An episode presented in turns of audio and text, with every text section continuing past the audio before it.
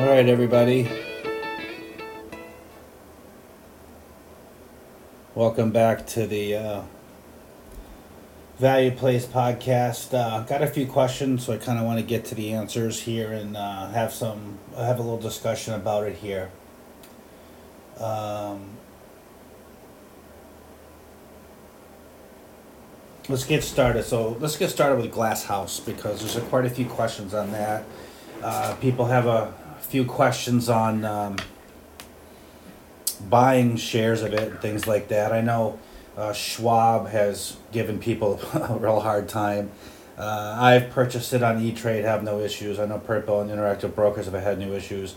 Um, I think the, and I think maybe Merrill might have given one some people some issues. I think those are the big two that, for whatever reason, it's because of the exchange that it's on. It's on the Neo Exchange. And this is a an overall pro- problem with the industry right now because it's not federally legal, uh, that you find a lot of these cannabis companies are trading on these smaller exchanges, um, which kind of inhibits liquidity in the stock.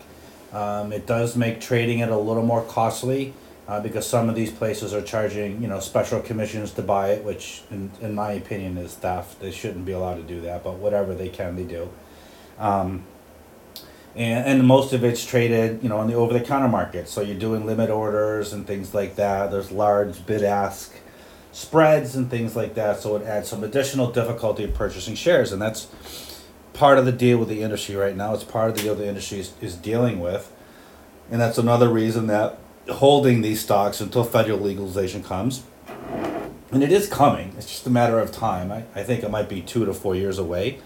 Uh, Biden uh, apparently is didn't waste any time going back on the the campaign insinuations he made that he would legalize cannabis if elected. He really has no intention of doing it, I think, unless forced to. So we'll see what happens with that. And I think Schumer's bill is just... Uh, Schumer, no, he doesn't have the votes. Um, he made promises.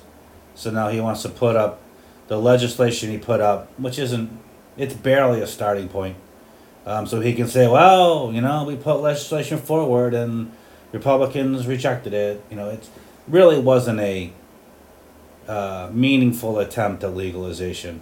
Uh, nor was it a significant one in any way, shape, or form. I think, um, you know, Democrats campaigned on legalizing cannabis. He was seven months into the um, seven months into the new administration, over a year into the promises that he would make it an immediate priority to do this. He hadn't done anything because he doesn't have the votes in his own party even to do it. So I think he just put something out there, and it just takes the pressure off him to introduce a bill, right? He can sit back and say, I did it. Everyone else is being a pain in the ass, whatever. Um, but back to the exchanges. That's part of the issue with these stocks. That when legalization does come, and these are on the NASDAQ or on the N Y S E, uh, you will see dramatic differences in, in what happens with these stocks right now. They're very thinly traded. Even the big ones are very thinly traded right now. Um, and that whenever something is thinly traded, uh, it's a recipe for price swings and volatility and things like that. So... Um, It makes it even more important, the reasons behind we're buying these, not, you know, oh, I'm going to buy this because if Schumer's bill gets passed, the price is going to double. Well, if Schumer's bill doesn't pass, the price could get cut in half too. Uh, what you really need to understand is, is what is this business going to do over the next three to five years? Um, because if it does well, no matter what happens with legalization, the stock's going to do well. If it does well, the stock will do well. You get legalization, the stock does really, really, really well. Um, so I think that's the way, kind of the, um, kind of the mindset you want to have going into these. You know, when we first purchased I I P R at thirty-eight dollars a share, I don't know what it's at now, two something last I saw. Uh, in case you notice, I don't check the stock prices every day. Uh, it, I, I, that is one thing that both Buffett and Munger have said. Uh, that I tend to religiously uh, adhere to, because when I, the more you check your stock price, the more likely you are to do something you uh, regret down the road, in my opinion. So, um, anyway, that's kind of a side story. But um, uh, you, we really want to make sure that we're buying businesses uh, that are good businesses, not buying stock tickers that will benefit from some event, right?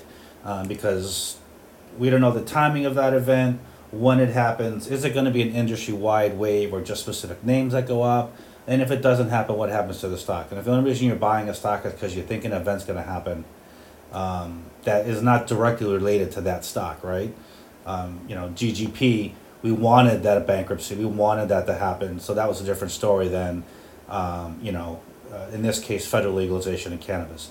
Uh, it will help the industry, but not all stocks equally, right? So um, I think buying stocks, and a lot of people are just gobbling up cannabis names right now, um, just in under that illusion that, you know, when legalization comes, every stock double, triples, or quadruples in the space. And I don't believe that's going to be the case. If it is, great, good for everyone. I'm, I'm happy for everybody. But I want to own stocks and businesses that if this legalization doesn't come for four, five, or six years, for whatever reason, that that business is still going to be a very good business and the stock price is still going to go up anyway. That was the reason I bought Glass House. So um, uh, let me let me get to some of the... Um, uh, first one, it had a couple... I apologize because I had them all labeled and then I... I don't know what I did. So um, here's a here's a quick so so going back to Glass House, uh, Glass House will close the deal on the um, greenhouse. It's just a matter of time. Um, they're getting the financing finalized for the merger they just did. They're making some hires. They're gonna they're gonna acquire that greenhouse. It's in escrow. It'll clear. It'll pass. They will they will own that. They will be the largest cultivator on the West Coast and one of the lowest cost cultivators, most importantly, on the West Coast, because when legalization happens and eventually when cannabis is able to go across state lines, um, it's going to be an agricultural product, right? Just like tomatoes, watermelons, carrots, whatever. The best quality at the lowest price is going to be the dominant brand. And uh you know, if you can have a if you can have six million square feet of greenhouse space in Southern California, you're going to be one of the lowest cost producers.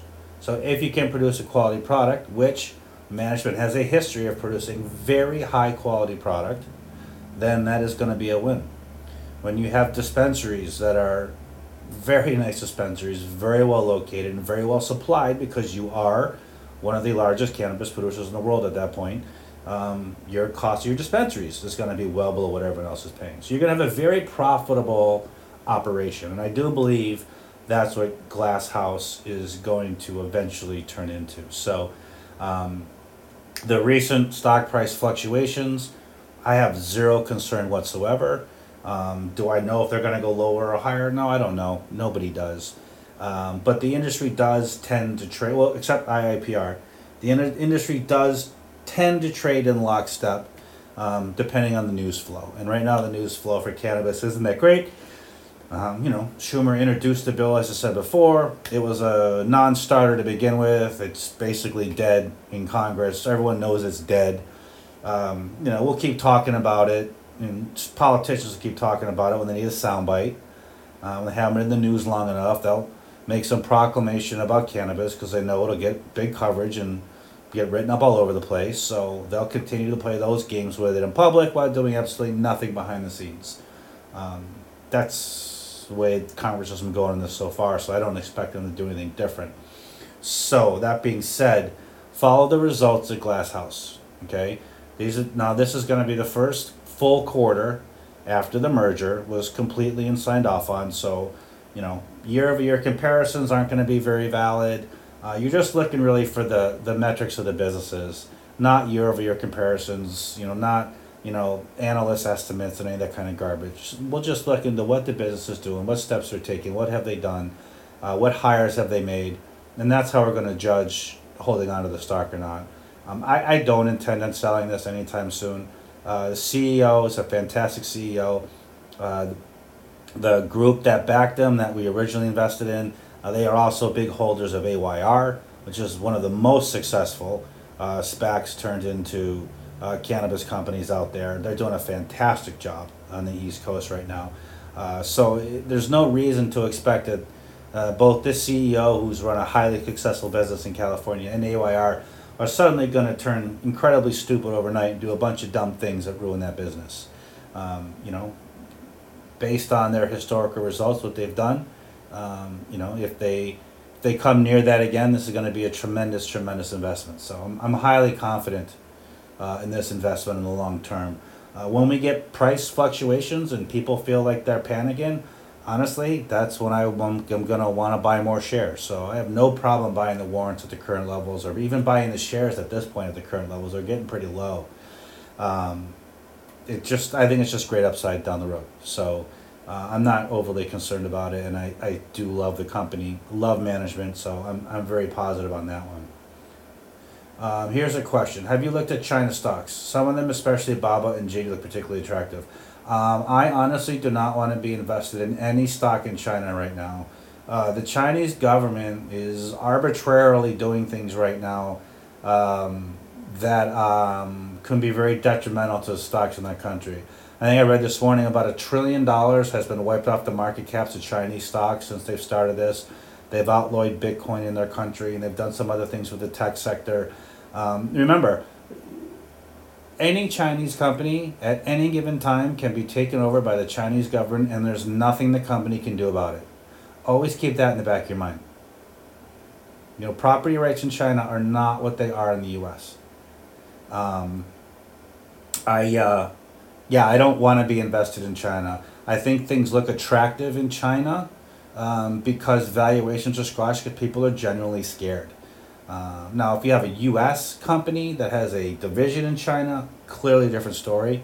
But a Chinese company doing its business in China, listed on the Chinese exchanges, just has A D Rs over here, I want nothing to do with it. Um, you know, I would not be the least bit surprised to wake up in two months and say, oh, the Chinese government's taking over uh, Alibaba because they want to compete with Amazon directly or something like that. Uh, that would be no shock to me at all. Um, so because of that, I have, I have no interest in them. To me, it's just too much, too much, you know, too much risk from the government. Um, what is your sense on inflation? If you agree that inflation is coming, are there any measures you are taking to combat it? So I think inflation's here. Um, I think anybody who's, um, who lives in a home, bought a home, if you're in the suburbs, maybe not the cities, if you're in the suburbs, rents are exploding because everyone's moving out of the cities into the suburbs.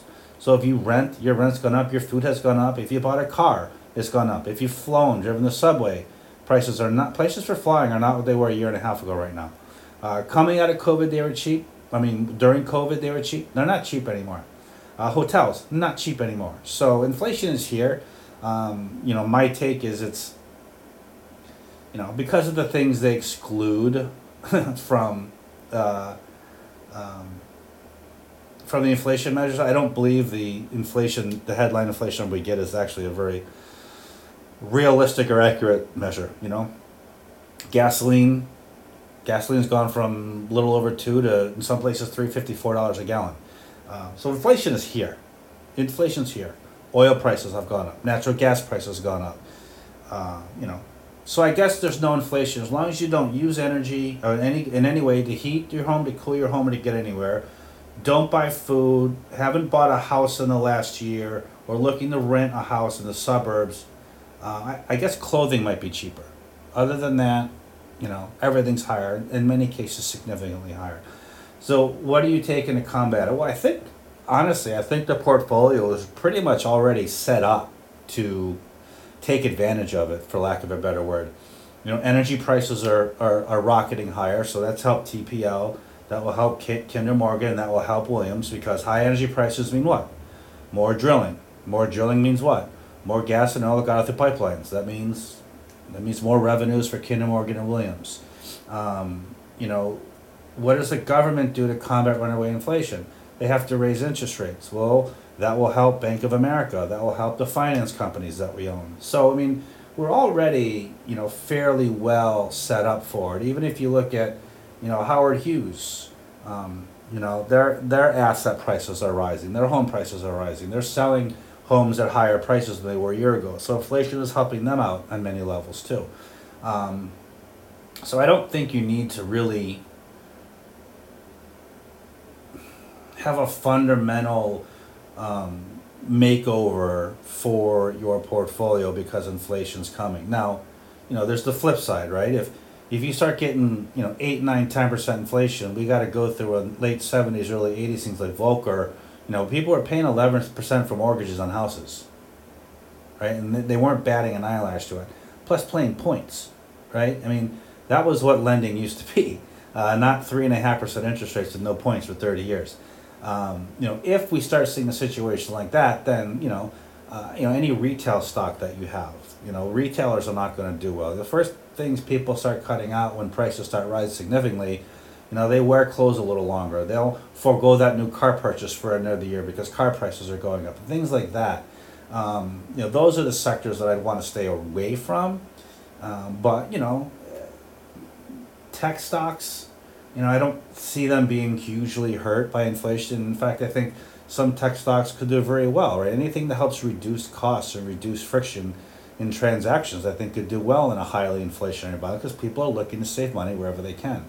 Um, you know, I think Amazon look being thought of, or Walmart being thought of as the low price places, are going to be places people flock to shop first. So they should do well in an environment like that. But, you know, I'm not doing anything insane like loading up on, you know, treasury, uh, inflation protected securities or any bonds or things like that, expecting interest rates to go dramatically higher. I like the portfolio we have. I think the cannabis space is, you know, completely immune to inflation and was immune to, it's been immune to it so far. Uh, it was immune to COVID, and it's been immune to the countless regulations in every state. So I'm not concerned inflation is going to hurt cannabis. Um, so I guess that's where I'm at. I like the portfolio where it is. I like the companies that we're invested in. And I don't see too many of them really suffering because of inflation. We don't really have any clothing brands in the portfolio. So I, I think it's okay, you know. Um, I wouldn't be in the market to buy a house right now myself, but... Uh, you know, if you're asking about personal finance and things like that. But, um, yeah, so uh, the market seems to be richly valued. Uh, if a new mom and pop investor, say your aunt who doesn't know much about investing, comes to you with twenty thousand dollars to invest, what advice will you give this person? Well, that's a fascinating question. Um, I do agree that the market is richly valued. I wouldn't call it a bubble. I wouldn't call it a lot. I would call it a aid-assisted, right, market highs. Maybe that's what we would call them. You know, the government pumped a couple trillion dollars into the system. Um, it's got to go someplace, and uh, looks like it's going into the stock market and Bitcoin and other, you know, cryptos, things like that. So, um, that's a really interesting question. Given the market where, I guess so. I guess it would depend on my aunt's age. Right, um, you know, if it was, if she was my aunt's, if my aunt was in her eighties, which my aunt is in her eighties, I would just have her buying bonds, right? I mean, you want liquidity, you want your principal coming back, you don't want to, you know, you're happy with three to four percent corporate interest or something like that, can't afford a thirty, forty percent drawdown. Um, so I, I think that's what I would recommend right now. If, if my aunt was in her twenties and she has sixty years of investing and knows nothing about it whatsoever, I would have her take Buffett's advice and buy an S and P index fund. You're going to earn two to three percent interest every year. You're going to do as good as the market does over the next thirty, forty years. And I'm not one of those who thinks that, you know, the market's in for a decade of malaise and things like that. Um, will we have a recession? Yes. Will we have a bear market? Yes. Will they be deeper and longer than ever before? Probably not. Um, so I do think over that time period, if someone knows nothing about investing, I mean, absolutely nothing, then that's the safest place for them to have their money, right? Um, they don't have to worry about management risk or specific risk or things like that. It's just basically following the U S economy at that point. Um, so I, I think that would be my advice. If, If the person was in their forties and fifties and uh, maybe had a little bit of investing experience and had done bought some stocks or bonds in the past, but not a lot, um, then you know I, I've always felt and I will always believe that uh, people know more about investing than they think they do, right? Typically, and I've had these conversations with people. Like, I don't know any companies. I don't know. I'm like, well. What are the products or brands that you use every day that you think everyone else is going to use every day and that you're probably going to be using every day for the next five to ten to fifteen years? and give tell them, take five minutes and think about it. Come back with three names. And and I literally just did this about two weeks ago to somebody. And the people came back with Amazon, Apple, and and they'd like to know more about cannabis. And I think they just said that because they know what I do.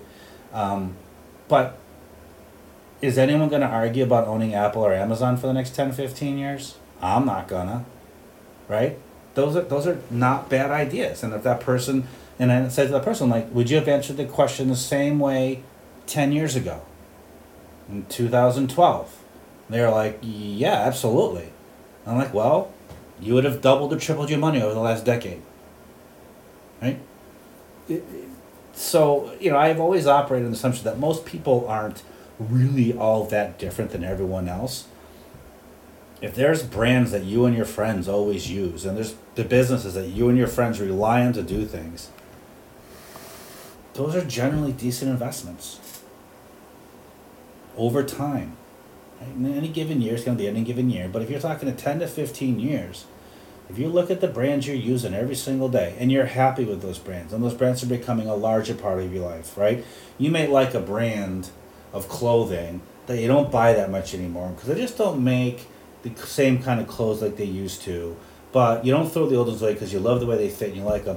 That's really not a brand you want to invest in because that's a diminishing brand, right? But if the brand is is growing in your life and growing in your friend's life, and like Amazon and Apple both are, um, you know, or if you're a Bank of America customer and you love Bank of America, and then own Bank of America bank stock. It's been a great investment the last decade, right? It's been an amazing investment. I think it's, I think we're up almost five hundred percent in the damn thing in the last in the last decade. Nothing's wrong with that, right? That's a great investment. Um, I, I truly believe that. So that's what I would tell that person. And then if they wanted help with cannabis names, I would offer the help. And I did. And I made some suggestions. And yes, it's the two companies we both own. You know, I said this one is, this is I I P R. It doesn't touch the plant, pays a nice fat dividend that grows. It's a REIT. This one is an actual cannabis company. And, you know, it has tremendous possible upside if you buy these warrants this way. And these are the risks, whatever.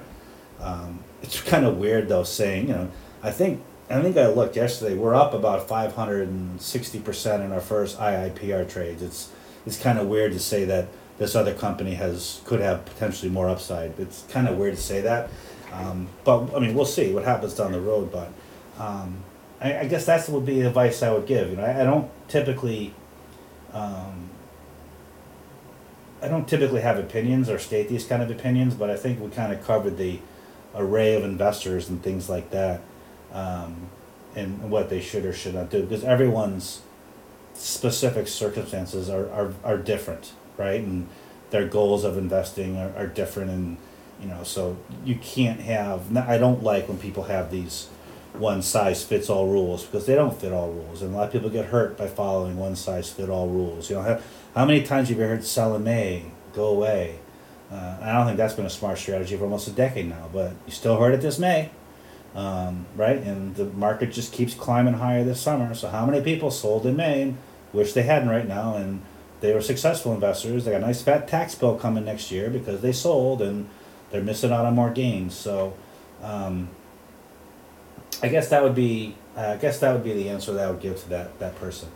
Uh, Dennis, thanks for again for all the work you do. I've learned a ton from your work. Uh, very kind. Uh, thank you very very much. I do appreciate that. Um, let me see, see, see what we got here. Uh, Glass House Brands. Um, is the purchase of the SoCal greenhouse imminent? Was there material risk of the transaction not closing?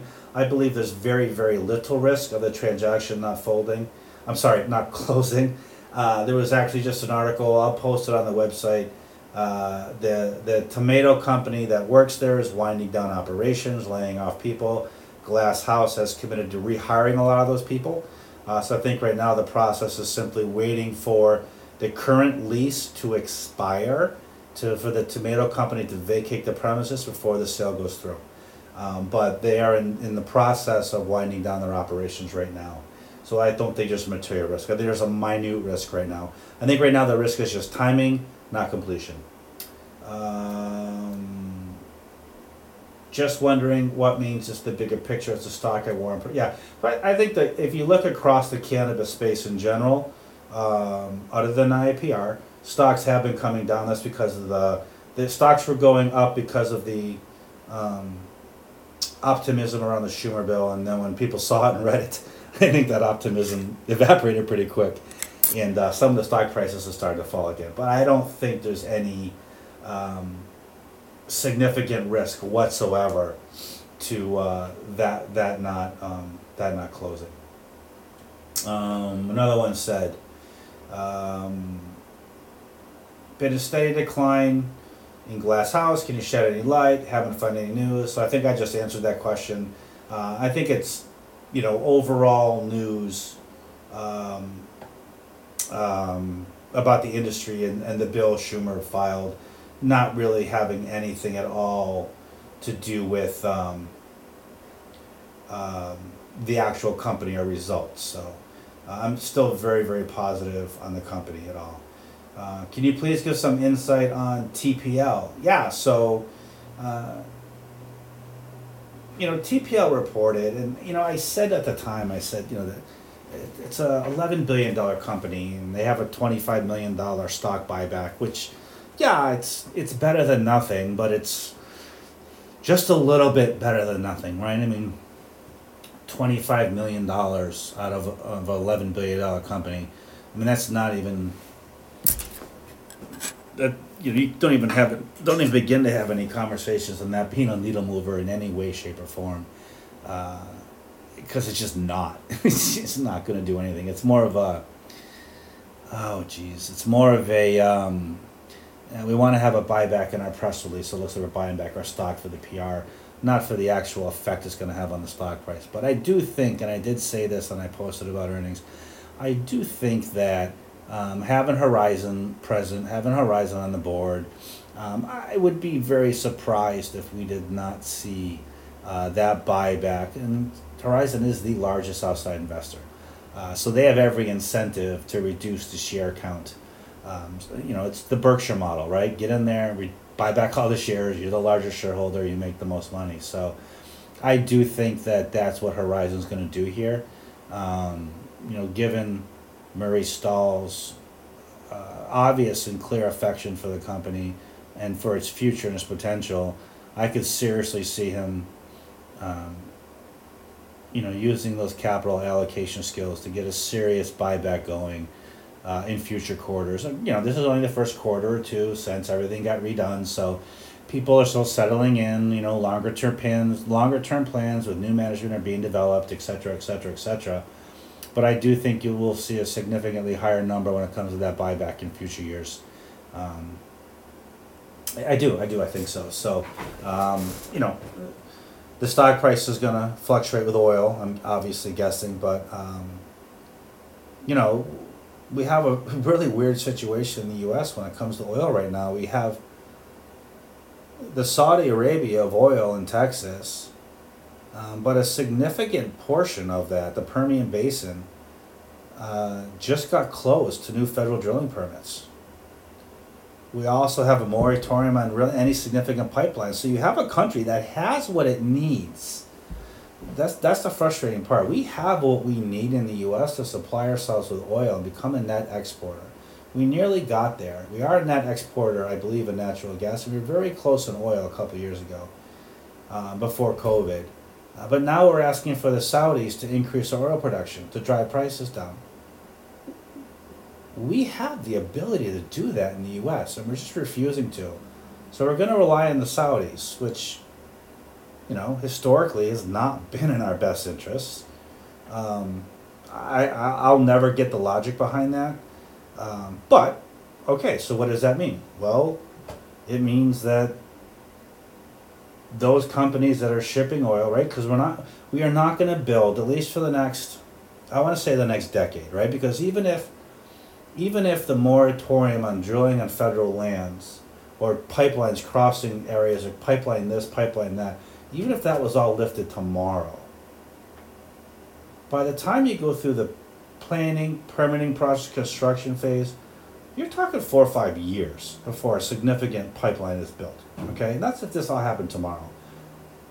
can pretty much guarantee it's not going to happen for the next three years, right? You know, the only Biden's not. He's clear what Biden's going to do. He is not going to change course on this. So at least for the next three years, those bans are going to be in place, which means other than small pipeline expansions, and I mean small, right, feeder lines and things like that, you're not going to have any new pipelines of any significance built in the U S. This means the transportation infrastructure we have for pipelines, we have for pipelines for natural gas and oil, is going to be what it's going to be for the next seven to eight years.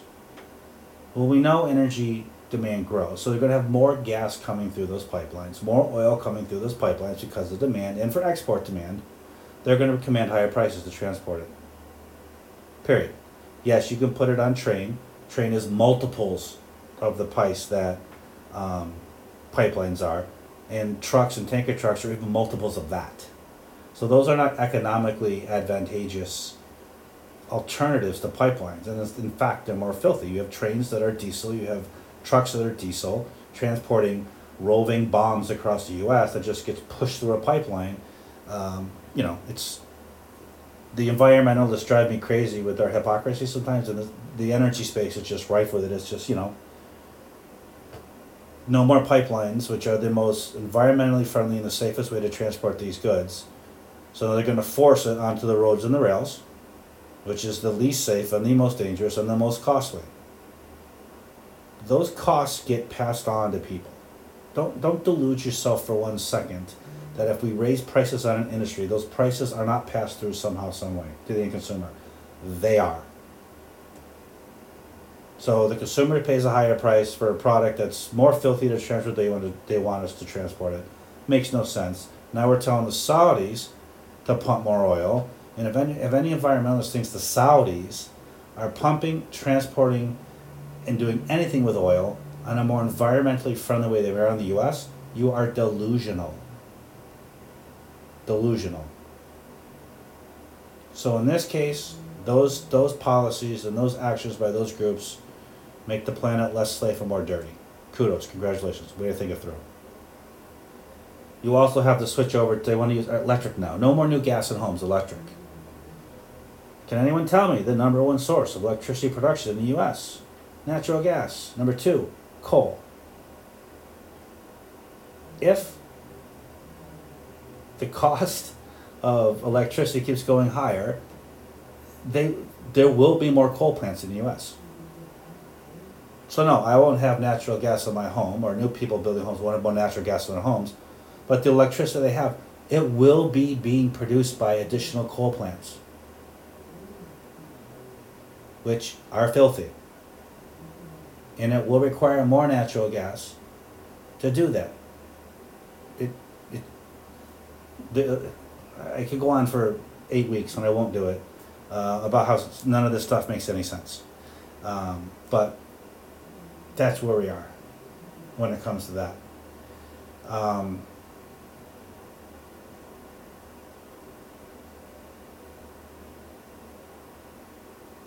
T P L is the largest landlord of oil land in the Permian Basin. The second part of the Permian Basin was in New Mexico. It's all on federal lands. There'll be no new drilling there. So for T P L, that's great news, because all that drilling was going to take place in New Mexico. It's got to move into Texas now. And if you look at the map of T P L's holdings along the Mexico border, they basically own all the land that borders New Mexico and Texas. That's where their holdings are. Uh, so all of those people who want to drill in the Permian, which is the largest oil deposit in the U S, and they're saying now might be the largest in the world, um, they got to go to T P L land in Texas. So um, T P L looks good for a while. You know, I mean, it's not a forever holding, um, but you know, for the next, for the next few years, um, I don't see, I, I put it this way. If you look at what's happened in the last eight months, right, with the regulatory stuff and stuff coming from the government, the federal government, I think it's pretty safe to say that if anything happens, we get more of that. Um, and and all those things do is eliminate competition, create much higher barriers to entry, and entrench those already with dominant positions in the space, right? If you were a new pipeline company starting up right now, forget it. You're screwed, right? You're, you're not going to build any pipeline of any significance intrastate, right? Now, you might be able to build a thousand-mile pipeline in Texas, but you ain't going to build one in California. You ain't going to build it in the Northeast. You're not going to build one that crosses three states. Just not going to do it. You're not going to be able to do it. So competition for companies like Kinder Morgan and Williams, that was a huge blow. Other than the existing competitors, and it's probably just going to spur more M and A in the space, right? When Kinder Morgan wants to add ten thousand miles of pipeline, they're probably not going to be able to build it. They're probably going to have to go buy it. So we'll see. I mean, my dream would be a Kinder Morgan and Williams merger, um, but I don't think it'll ever happen. I think the antitrust regulators would lose their mind. I mean, between the two of them, we touch roughly sixty to seventy percent of the natural gas in the U S Um, transport it, you know, process it, things like that, the various entities that they both have. Uh, so I don't see a scenario where um, regulators allow that, although it would be really nice to see. You know, maybe merge and merge your merge the southern East Coast and sell the California and the far west assets to appease the regulators. So that's the whole part of the country and operate in. But to be honest, that part of the country is such a pain in the ass for energy comps to operate anyway. Let someone else deal with the headache. It's I mean, it would it would be pretty cool, um, but again, it's I I I'd say it's probably on the. Um, I'd say it's probably on the highly unlikely side of the equation right now. So, unfortunately, that's that's where we are with that. Um, let me see if I have any other um, questions real quick. Question on I I P R. Um, yeah, so, it's so this is an interesting thing. So, I have been saying that cannabis stocks tend to trade in conjunction with each other, except for I I P R. Uh, and it is interesting that I I P R tends to trade um, the opposite of the news, right? So if news about legalization comes, the theory is that I I P R is going to um, have their uh, operating environment severely hurt because all the banks are going to now start lending to cannabis companies. And um, uh, then when the bill gets held up or the bill is filed and people realize it's junk, it starts trading back up again. The rest of the cannabis stocks trade down. Um, I am not, I don't share the opinion that uh, legalization is bad for um, I I P R. Um, if anyone has spoken to anybody at any of the major banks, um, I don't care if legalization comes tomorrow or a month from now. Bank of America, Citi, J P Morgan, Wells Fargo, the old big banks, they're not getting into cannabis anytime soon. They're not. Um,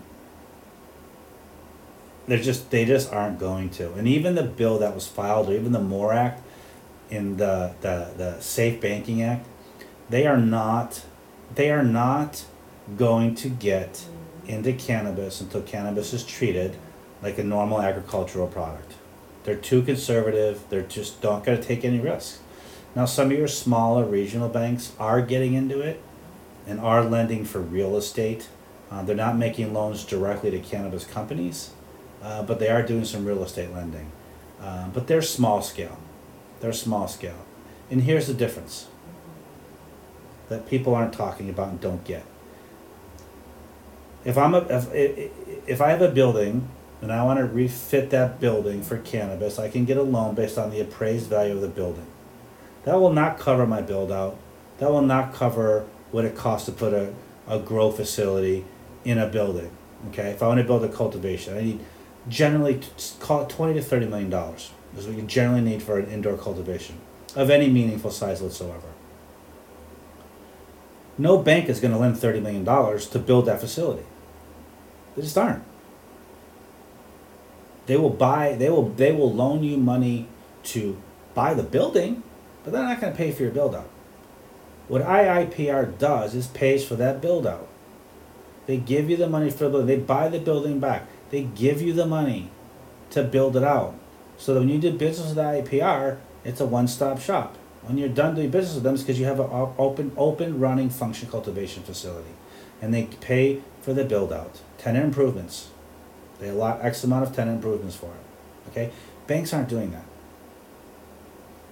Nor are they going to anytime soon. So I, I you know, say, yeah, people want to talk about safe bank, safe, okay, great. Until it's completely federally legal and descheduled by the D E A, the big banks are not going to get into it. I, I've spoken to too many people there, and, you know, try and get anyone you know that works for Bank of America or any of the major banks to even invest in cannabis. They can't do it. The banks forbid it. So, you know, I, I, I I P R, I can see myself holding this stock for a number of number of years. And I do believe it's going to be uh, the next ten bagger in the portfolio. Um, I mean, well, G G P was a forty bagger, but whatever. Um, you know, it's neck and neck with Bank of America right now. Uh, but I think it's got a faster growth trajectory, uh, more open space. It's really the only major player in the market at all right now. Um, doing what they're doing, which really shocks me while no one else has tried to do this. But I honestly think that, you know, people in the REIT space kind of believe the whole safe banking illegality thing and what's going to happen. And uh, there's been no indication that anyone I've spoken to at any of the major banks that anything's going to change anytime soon. Um, and if that's the case, you know, you know, your local credit union isn't going to loan out two hundred million dollars to cannabis companies to build cultivations in the state. They just aren't going to do it. They're not going to. Maybe one, or maybe ten million dollars for one. Maybe that's how they dip their toe in the space and see how it works out four or five years later. Um, but you're not going to see it. You know, it's a specialty REIT. And, you know, what I loved about I A P R they started is the, the management team ran Biomed, which is a specialty REIT, very specialty REIT in a highly regulated space, which is really what cannabis is. And they did a great job with that and exited, I think after seven or eight years they exited that thing.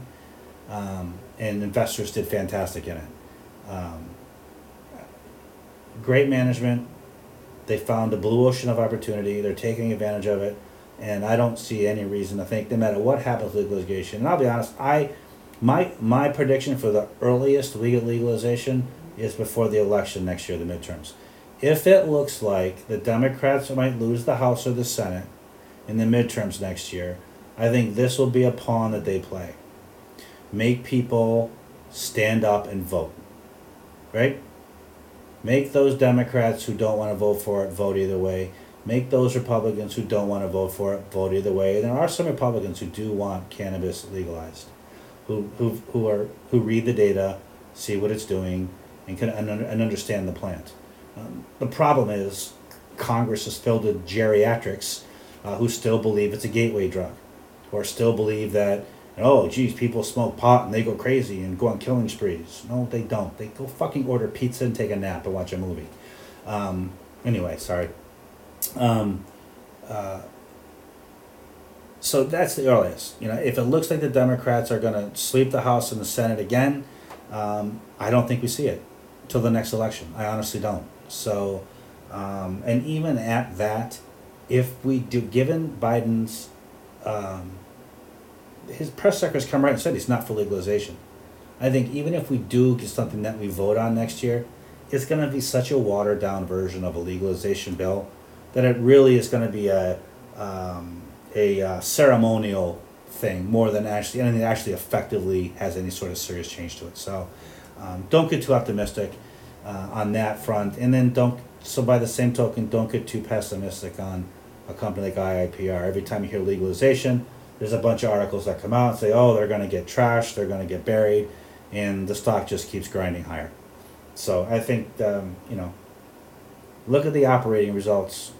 You know, they're in year four now, and they're still producing one hundred percent year-over-year growth. At, for a REIT. Think about it, for a REIT.